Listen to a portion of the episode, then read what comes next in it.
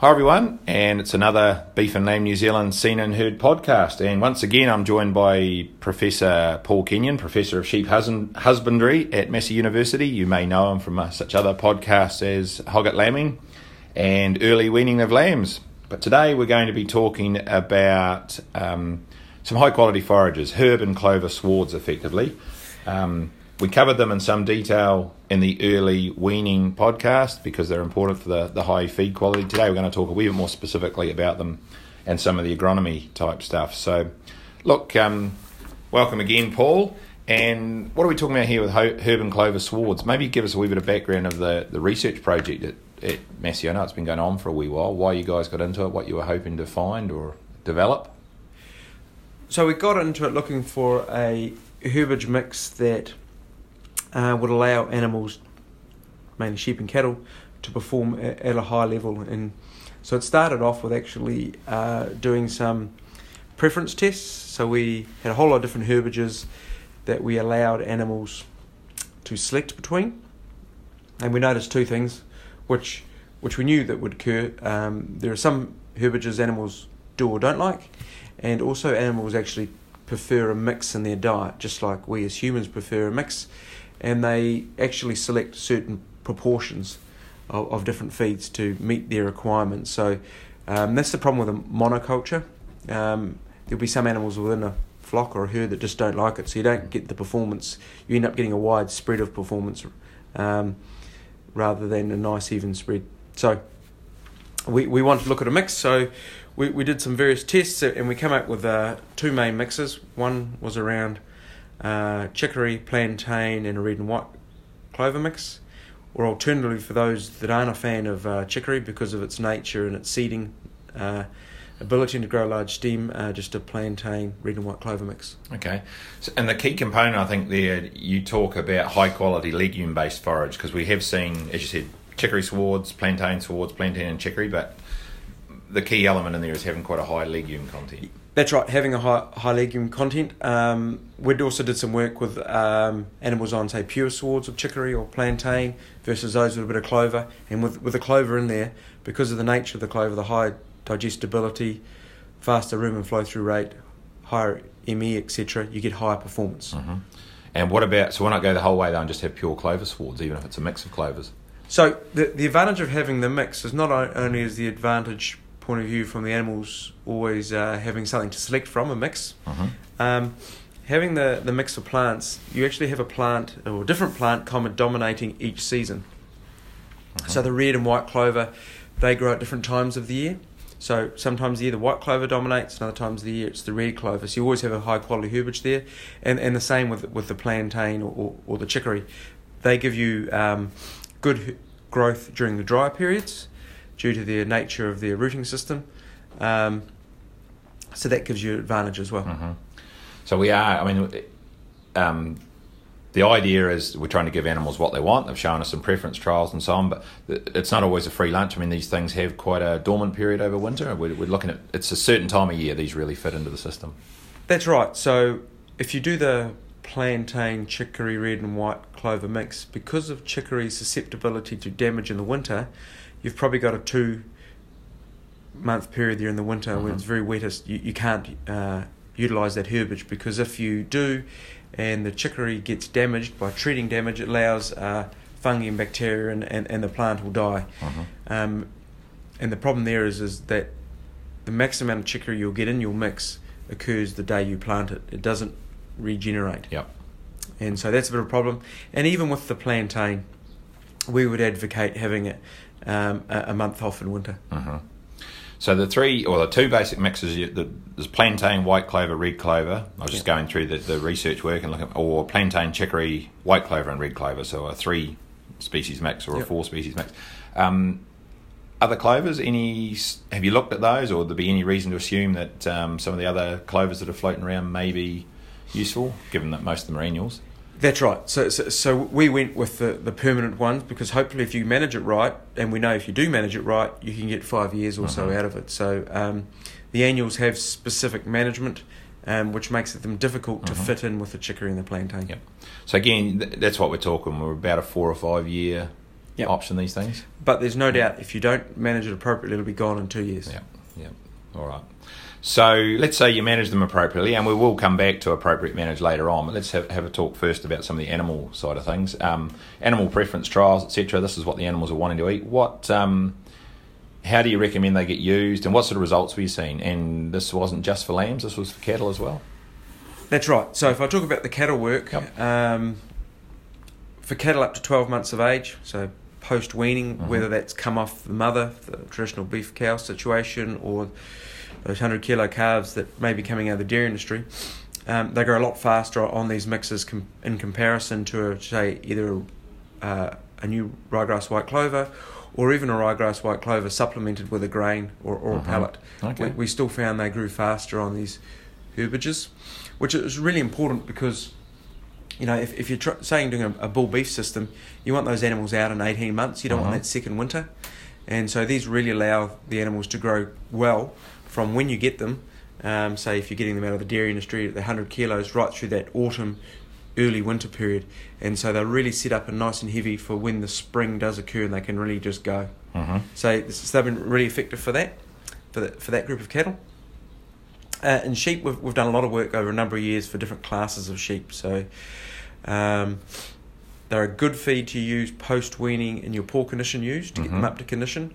Um, you know, for you, Yep. ends up at, at weaning and she's down a condition score, uh, she's going to need to recover seven to eight kilos. Now that's going to take, if she grows 100 grams per day, you know, that's going to take two and a half, three months. Um, whereas we, we know we can get them growing well over 200 grams per day Mm-hmm. um, on these herbages. So it's an option to, to put your poor condition ewes on before mating to get them up into good condition so you maximise ovulation rate and conception rate. They could be used over mating because because the red clover is only a, a, small proportion, and we can Mhm. talk about seeding rates later. You don't have to worry about the negative effects or the traditional old negative effects of red clover and its negative effect on reproductive performance because a the new, the new cultivars aren't like the old cultivars in the seventies and 80s Mhm. being negative, and as well as that they're in a mix, so the effect is diluted out. Mm-hmm.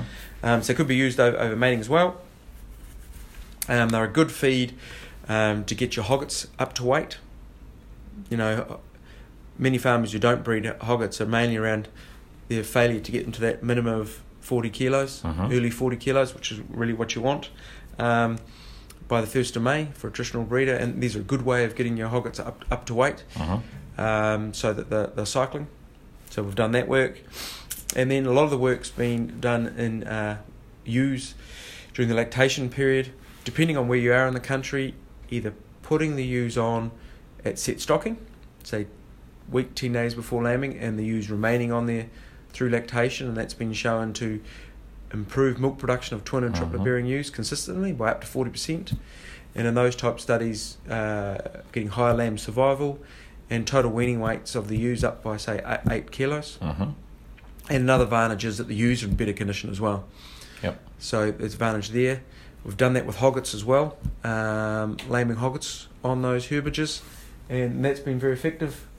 You know, we've been shown there to by lambing hoggets on, on those herbages to get weaning weights of excess of 30 kilos out of lambs out of hoggets and Mhm. weaning at 70 days, which allows you to wean the hogget lambs pretty much on the same date as your mature ewes. Mhm. Because, uh, So that's really effective and it gets the hoggets ensuring they're uh, getting towards a good two tooth weight. And because these herbages grow so well in September, you're actually having a higher stocking rate as well that allows. Now, some environments in the country, when you go to set stock your mature ewes, the, those herbages aren't really coming away. Mm. So, so farmers said, you know, not really suitable to them at that time. So we've done studies with uh, walking ewes and lambs on when the lambs are either quite mobile, three or four weeks of age, or around docking, Mhm. and that's been a good way of also increasing weaning weight. So you can actually walk ewes and lambs on uh, when they become quite mobile and have them on for that mid to late period of lactation as a means of improving uh, lamb growth rates and the weights of those ewes at weaning. I would say though, need to be careful if you do set stock onto those herbages. Don't uh, overset stock because you don't want to have to remove the ewes and lambs off because of the way the calcium balance is. There can be a risk um, of removing ewes, especially around peak lactation. So when we talk about some negative effects later, we can touch on that as well. Okay.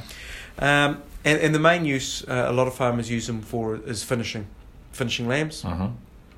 So we did a, a, a study. Just we set up little finishing farms over a three year period where we were finishing lambs on these herbages. Um, all year round, except for a two month period through July August, because in our environment that's where they're wettest. Um, and we increased growth rates of weaned lambs or finishing lambs in all periods of the year, and got high dressing out percentage as well. And over that three year period, you know, farmers said to us, "Oh, that's very good, but there's two period, two months of the year you're not finishing lambs, so maybe on a per hectare Mm-hmm. annual basis you're worse off." But we actually weren't Mhm. because you could have higher stocking rates in that summer autumn, and they grew so much faster. Total carcass weight per hectare per year was up, even with not uh, grazing for two months in the winter.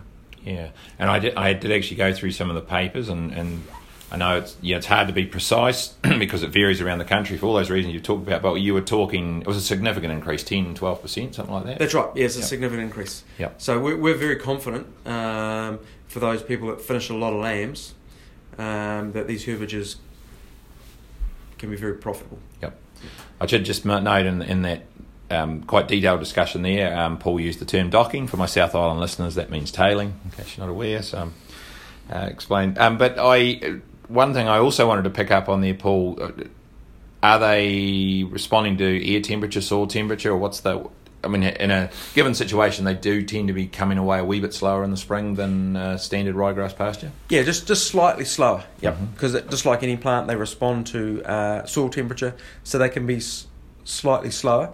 But when we talk about the management guidelines later on, because hopefully um, the best practice is not to graze too low, Mm-hmm. um, you've got a good uh, stubble depth there, or or mass or height that that they're ready to really come away. So they do Okay. come away very quickly once they start. But just we'd expect us what a week slower. yeah, yeah, yeah, a couple of weeks slow. couple of weeks. Yep.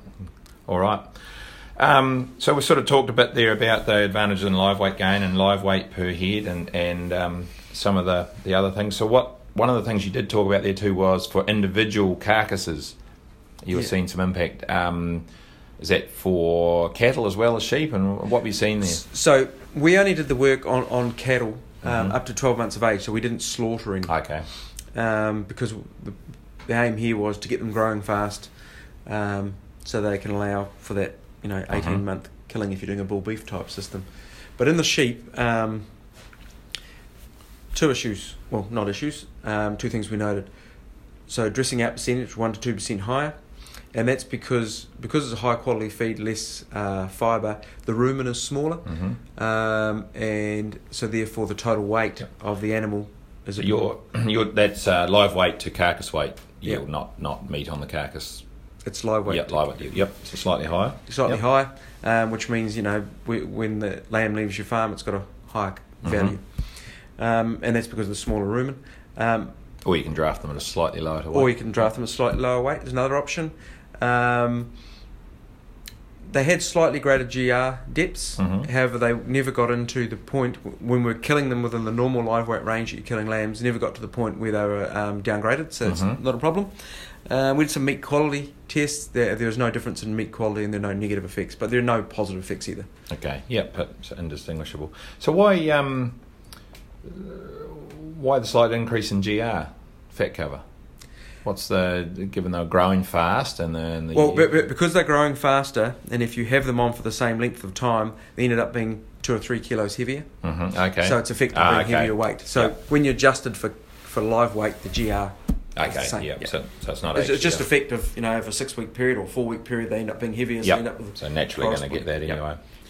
Alrighty, and so yeah, all those pH, colour, eating tests, etc. There was no no issues attained or anything No like issues. that. Excellent. no issues. That's good.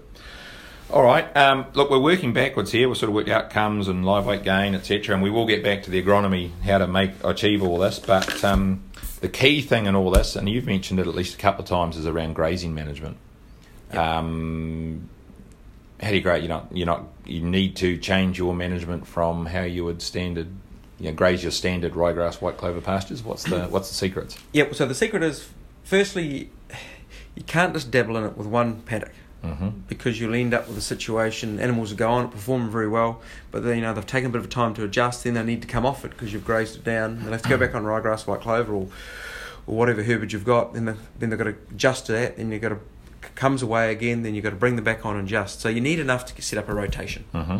So you need enough area. So that might be 20 hectares or so to start with.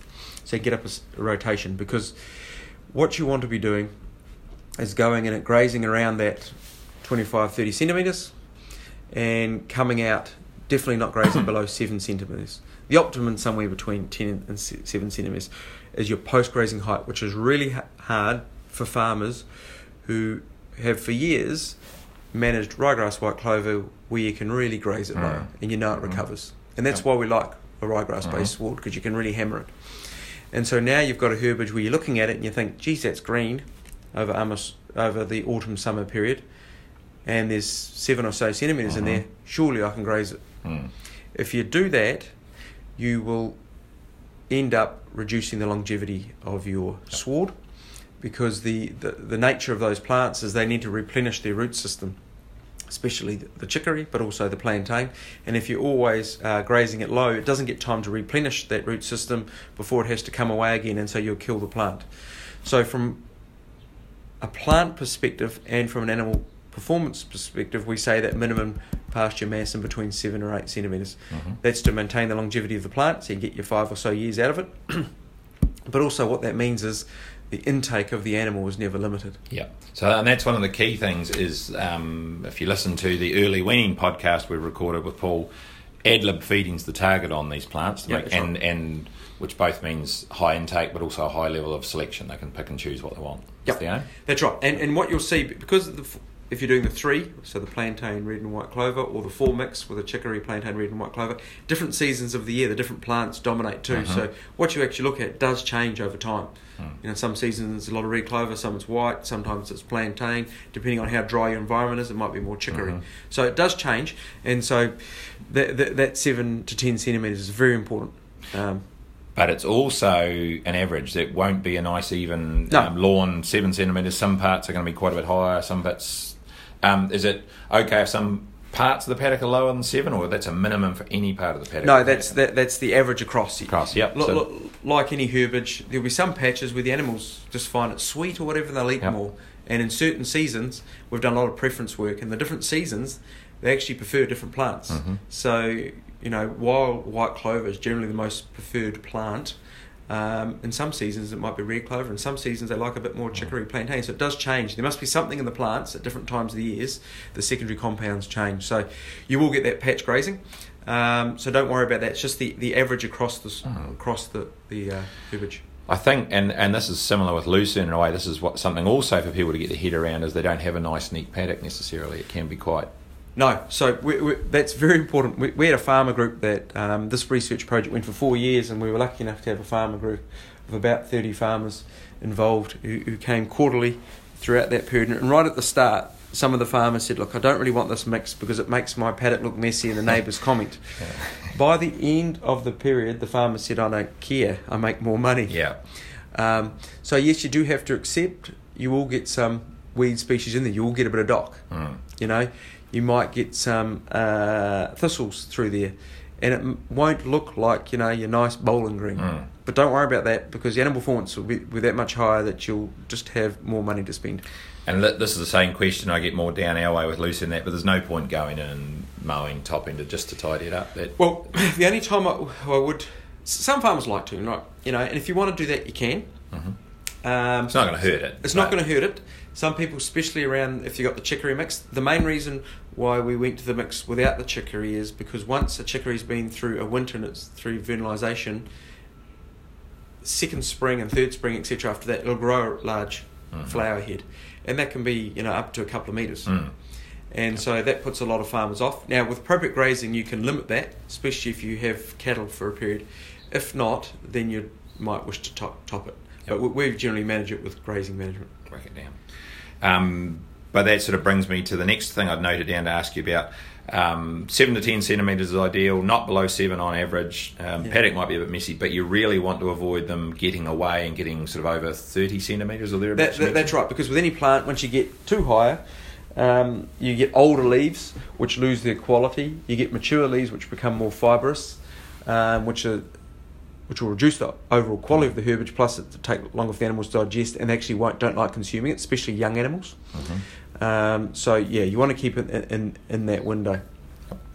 And you talked um, about having a decent area so you can set up a rotation. It's not going to work with just a one paddock or so and You've got to be able to get in a system where they stay on that until they're at target live weights or slaughter or whatever. Um, the rotation length. What are we talking? What what what were you guys finding in your work? So so we did a lot of work with rotation, and around three weeks is optimum. Mhm. Um, and it's optimum from keeping the herbage in that optimum height window for that you know that seven to ten to thirty centimeters.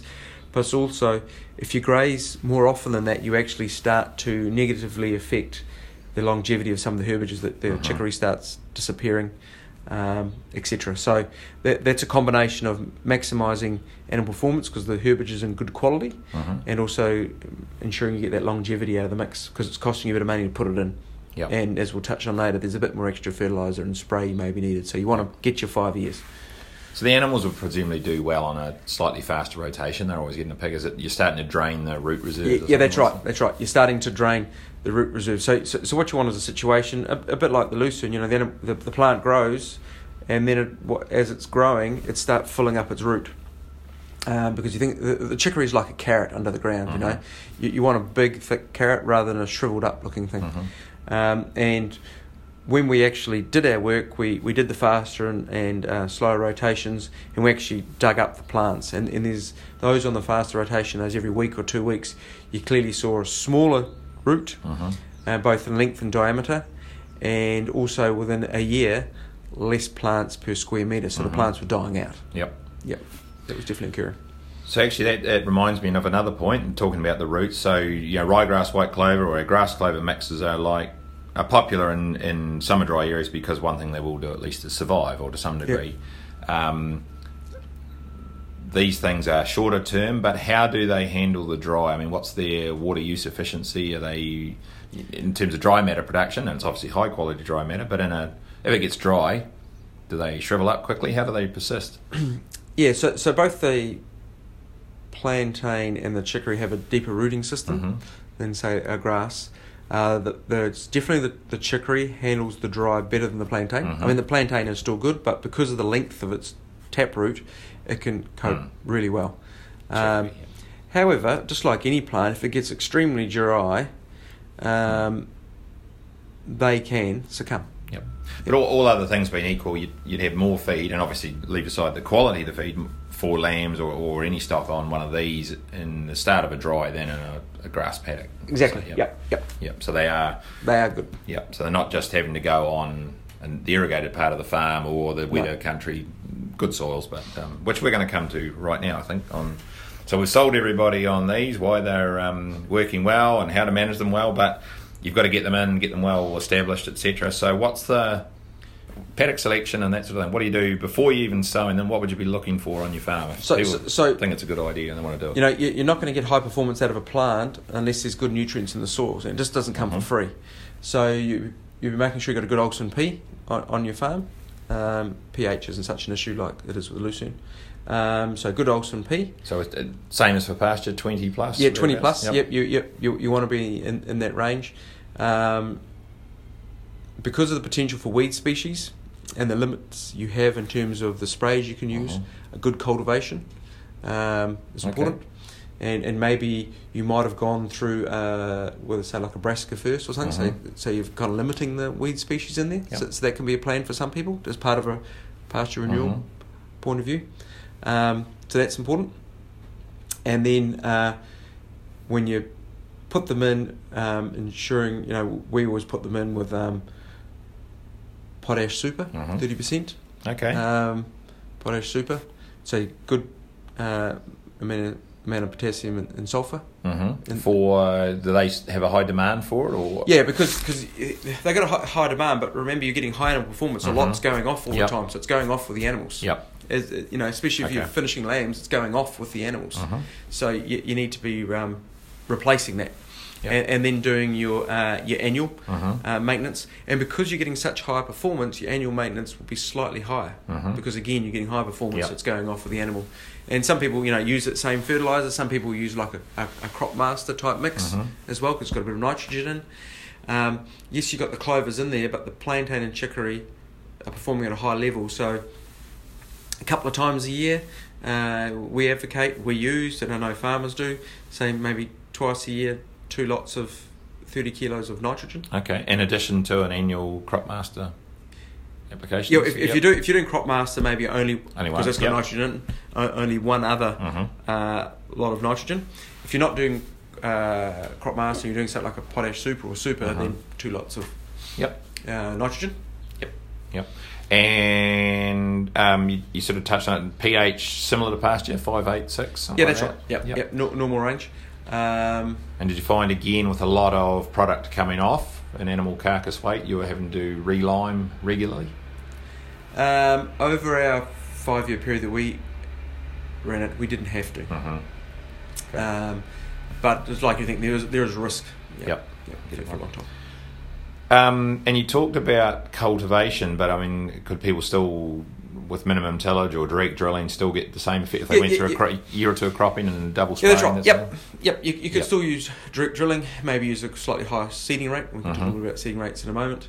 Um, because with these, you want to ensure that you get a dense seed bed of what comes up to Mhm. limit the space for the weed species Weeds, because yep. of the your spraying options. Yep. So um, yep, no tillage. Be fine. So- direct drilling. So a year or two of a feed crop, a brassica or something, to let some of that weed control, good sowing rate. What um, before we get on to sowing rate, what are some of the weeds that would be that are a significant problem, and if you can deal with them in the year or two before you sow?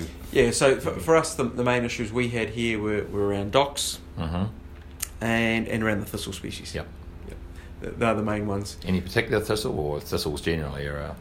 Yeah, Kelly's can be Yeah. a problem, um, and normal Scotch in our Mm. environment here in the Manawatu, and other environments have different thistles, Yeah. but yeah, they're a problem. So, um, getting a, a, a dense seed bed is important there, and then of course, if if they do become a problem, um, that's where some people uh, use a weed wiper. Mm. The other weed, which farmers don't think about, is grass. okay. Yeah. Because grass becomes the weed and grass becomes your number one problem Mm-hmm. Because grass, uh, ryegrass or poa, annua, Mm-hmm. they'll grow in winter. Okay. Yep. Chicory won't grow in Mhm. winter. The clovers don't grow a lot in the cold in winter, Mm-hmm. and the plantain has slow growth. So the grass takes over and starts choking the other species Mm. out. So um, every couple of years, uh, one thing you want to think about is going through and spraying out the grass with something like Gallant Okay. or, or Gallant or Ultra Gallant. So that's um, safe to use. Yeah, yeah. So, so, so, so Gallant is, is, is a safe product to use to Mhm. go through and um, Knock out grasses. knock out the grasses. Yeah. Yep. And whereas thistles, thistles, we were people that do have thistles that you know they're doing weed wipe with weed wiping with something like Roundup, etc. Yeah. Yeah. There's no. There'll be nothing that you could use in that mix safely. No, no, not got to be very careful. Yes. Yep. Uh, the, the other thing is if you've got, um, in terms of when they're coming away, we always talk about making sure using your plantain as a good um, indicator species. Mhm. If you're going to graze early, or if you did have a weed problem, you know, spray early.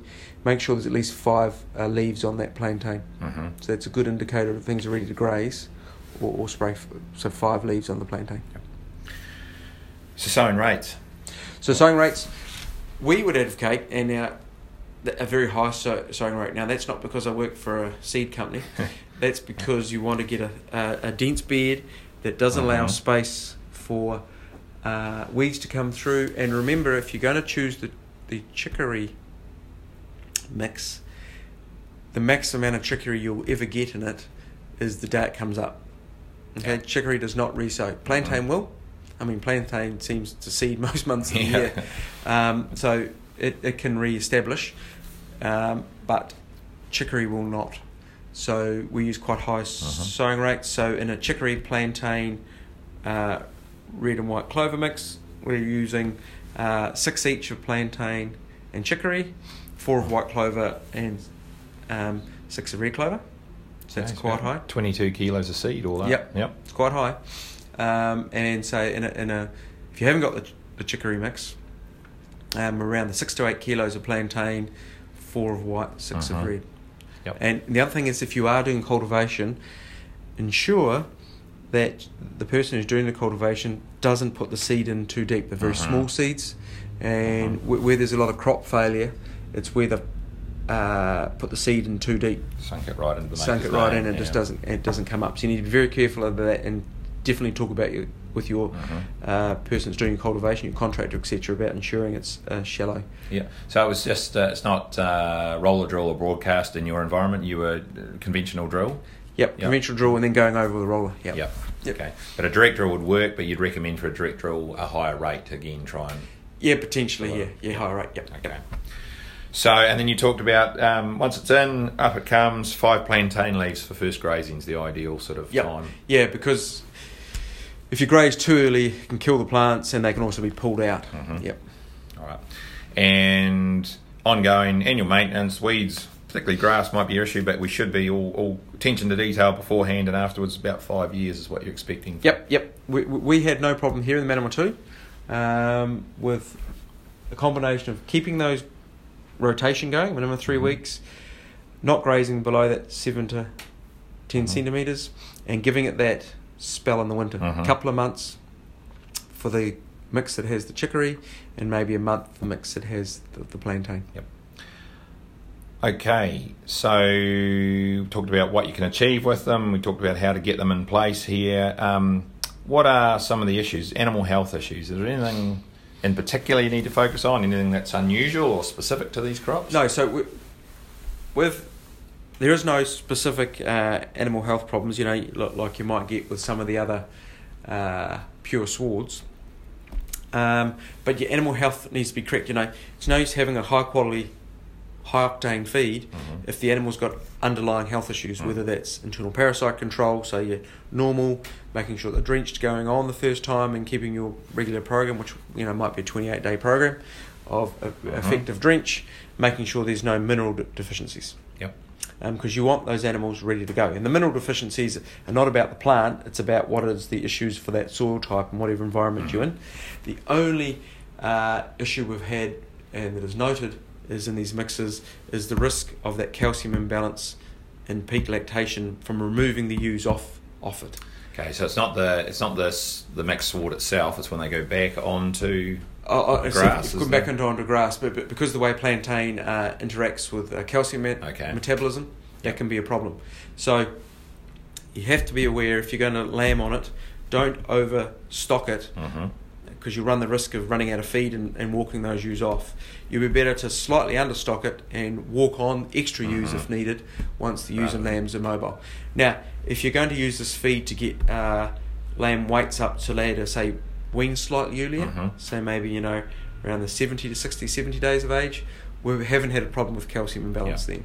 Okay. But it's, it's, it's when it's earlier, around Yep. the peak.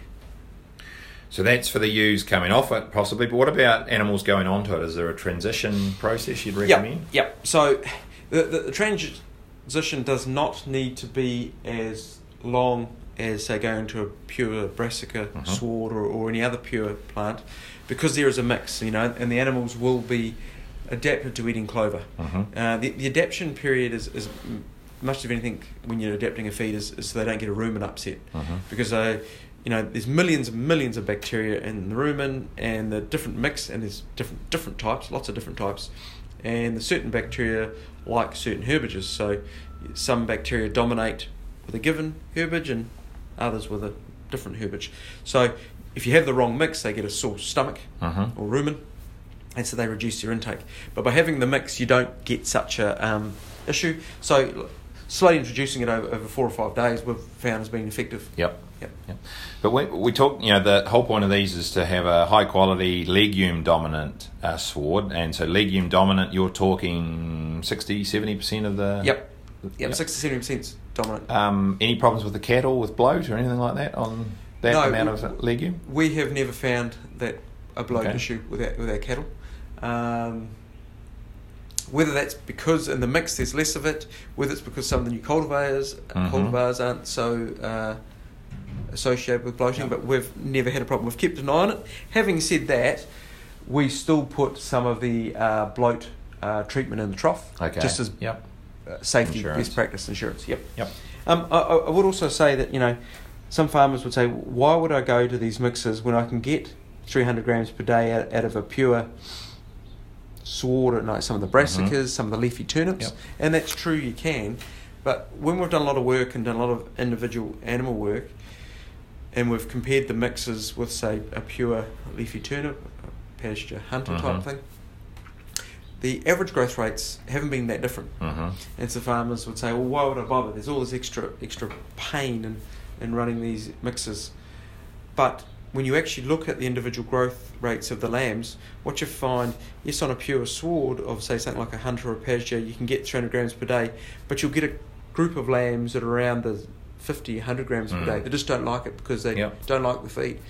Where when you've done the mix and we've done a whole lot of individual animals, you'll get, you know, 90% of the animals within that small range Mhm. of being plus or minus 50 grams per day Okay. of that 300 grams per day. So they're right there. So it's with with, with any lamb finishing uh, system, what makes you the money is, is, is not the average growth rate, is is having no slow growing Yeah. lambs. Yeah. And so in a mix, because there's something in there for everyone, you just don't get those lambs growing at the 100 or 100 Mm. or 50 grams per day, 150 grams per day. They're always all growing because you know some of them Yep. for some reason may not like chicory, but they like clover, or, or vice versa. Yeah. Versus So- being on a monoculture. Yeah, so, no so you get so you get Yeah. quite a, a small band of lambs all growing fast. You Yeah. don't get any of those slow ones. And one of the other things, and it's obvious when you think about it, but I didn't pick up until you told me about it when we did the early weaning podcast. Those forage brassicas aren't ready as early in the spring. No, that's right. Anyway, so, so because it's a permanent sward, it's it's there. Yeah. So so often people are um, if they're going to use alternative summer autumn uh, herbages, they're not going to be there in spring. Yeah. So the, the forage brassicas do work. This has just got some extra options to it. The, That's right. the That's right. And and and for many farmers, uh, at the start we talked about all the different classes of livestock. Depending on their farming system, they'll use different classes of livestock different times of Mhm. the year, and use this feed to alleviate whatever their Achilles heel is for that season. Yep. Cool. So um, one other thing though, and this isn't necessarily specific to these swards, but it's just to high performance, high growing animals. Clostridial vaccines will need to be pretty. That's thorough. right. Yep. Yep. You run the risk with any animal that's growing fast, some of the clostridial problems. So, ensuring uh, that's up to date. You know, if you're buying in lambs, make you know if you're not sure about that, Hmm. um, and certainly in, ensure uh, that you're covered there. Yeah. Again, it's like with the the brassicas, the lucerne, and things. It's not inherent to the, the crop itself. It's a cost of high performance, effectively, in the animals. That, that's right. Yeah. That's right. Okay. All right. Um, one other little animal health thing I just want, and you did touch on it a wee bit there that it's not such, you know, people hear red clover in particular Mm. and immediately think of estrogen for whatever reason. That may have been a bit of research that was done 50 years ago. But um, I know certainly people worry a wee bit about ewe lambs in particular on some high clover mixes or, or a high proportion of red clover because they're still growing and developing, whether they are like, you haven't seen any of that sort of. No, we've seen no evidence of uh, negative long term effects by putting you say ewe hoggets on it from when Mhm. they're weaned through to when they're bred. Um, we've followed animals through, and then they subsequently lambed, and we followed them through as two-tooths. We, we Mhm. saw no negative effects by having the mix in terms of say what your scanning results might be, Mhm. or your pregnancy rates, or lamb weaning weights. Mhm. Uh, we, we saw saw no problem. So you may not be out, but this is a just associated with that. Um, is it true that ewe lamb ewe lamb teat length is an indicator of the level of estrogen in there? If they're on a, a lucerne or a red clover or something like that, are you likely to? I have heard this and just wondering whether it's a Yeah, the, there's something to it. there is some old evidence to suggest that those high estrogenic plants will affect the teat Yeah. length and teeth size um, on pure swards. And there was some work done in the 70s and 80s. Okay, That is correct. interesting. Now I have heard some people say they keep an eye on it. They reckon they saw teat length development in their ewe lambs, well, particularly I I guess probably more in lucerne where we tend to see a pure sward and there can be some issues. But um, there you go. I didn't actually mean to end to wrap up on an esoteric point like that, but that sort of comes through the, the various things I want to tick off. You've got some notes of them Yeah, we so- missed, Paul. So the, your different seed companies will have their different cultivars. So um, of all those plants. So work with whoever your seed provider is to ensure you get the right cultivars that you want, um, and get the right mix of red and white clovers for the different Mhm. uh, seasons. and certainly work with whoever gives you advice to spraying for the various um, issues you may have, um, whether that's a, pl- a grass issue or a weed species issue, Yep. in terms of a, you know a dock, a thistle, and then th- they can help you not only with the appropriate time to spray, um, because you want to be spraying when those if, if you do have a weed, whether it's uh, grass or dock, thistle, etc., at the appropriate time so that those weeds will take it up, hmm so they um, die, and also in terms of what particular spray you should use for the issue you've got, depending on your uh, mix and what the weed is, and also if you do want to, to um, control those height, it's, you, know, you need to think about whether you're best to do that via topping, um, in terms of some of those taller weeds, or or spraying. Yep. So certainly work with them. It's the old, like all of these things where we're trying to, to squeeze a wee bit more out of it. It's the old six P's, isn't it? Prior planning prevents pretty poor performance. Some people use another word there for the fourth one, but it's the same here. There's no shortcuts. You, it, No, these things will pay off, but you've got to put the time and money in first to get them going. That's right, and and look, um, I'll also advocate is, is what we found. You know, we started off with, with forty farmers that were were not all of them were interested in it. By the end of the project, they all were, and pretty much all had it in. But we actually asked them. Um, they were involved for four years. What are what other interaction they've had with other farmers, and those forty farmers over a two year period. Because we, are, we got them to write down lists of names, etc. Interacted with another 300 farmers that rang them Mhm. and asked them questions. So, you know, don't be afraid also to not only talk with those um, your seed rep or your fert Mhm. rep or, or your uh, advisor around sprays, etc., but talk to other farmers Mm-hmm. um, that, that use these mixes, you know, especially in your environment. You know, what are some of the other, there might be some issues around the location. Um, so, you know, learning off other farmers is a very good way to get it right as well. And, and you know, learn from, they'll tell you their mistakes, learn Yep. from those, and, and you'll more quickly get it correct. And that's where this podcast fits in as well. A chance to hear from Paul. We can't get him to everywhere in the country, although I know he tries pretty hard. But um, we often put, and you and I were actually talking about this um, in the blurb for the podcast, links to any further information. But at the moment, there's not a lot of information available online or available. No, there's not a lot of information, but however, a lot of the um, seed companies ha- have their own information, um, and some of the seed companies have their own uh, mixes and their own seed Mhm. rates as well. So th- they'll better provide you with that as well. Okay. Yep. It sounds like you and I might have to have a talk offline about another contract to do a wee fact sheet or something. So, anyway, is there anything else we want to cover before we wrap up? No, no. All right.